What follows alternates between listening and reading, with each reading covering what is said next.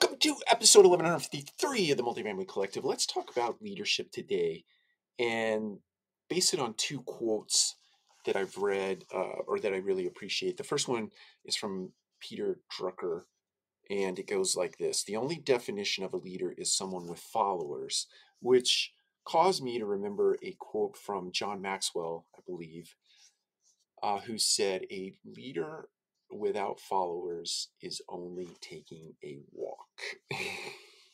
and I thought I really like that. I like the, wit the wisdom in that.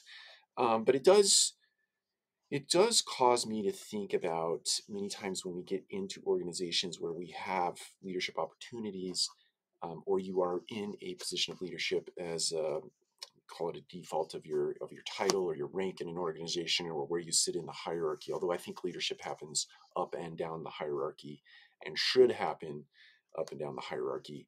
Anytime you see a problem lean in go for it um, find a solution that is leadership. It's stepping in and solving problems that need to be solved.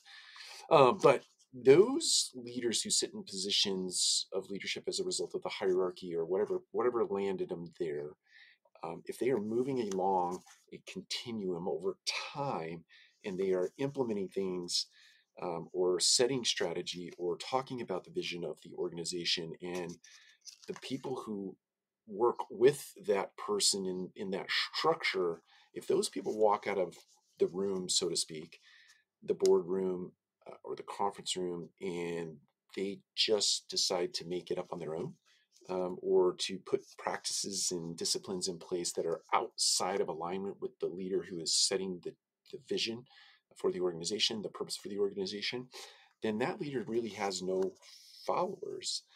That leader really has no real influence what is happening over what is happening in the organization. It is necessary for people uh, for a leader to set an environment such that people feel compelled to follow, whether that be through uh, inspiration or motivated to uh, follow a leader, or they see logic in the approach of the leader, or they see something innate in the leader that helps them get centered themselves or feel inspired by uh, that particular individual. Um, but really, in my mind, leadership, it, it sort of transcends beyond the actual person.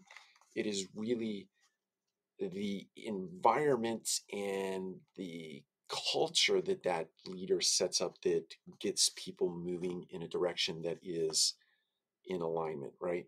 That is for something or in service of something much larger than self, much larger than any one individual, even much larger than any collective group of people.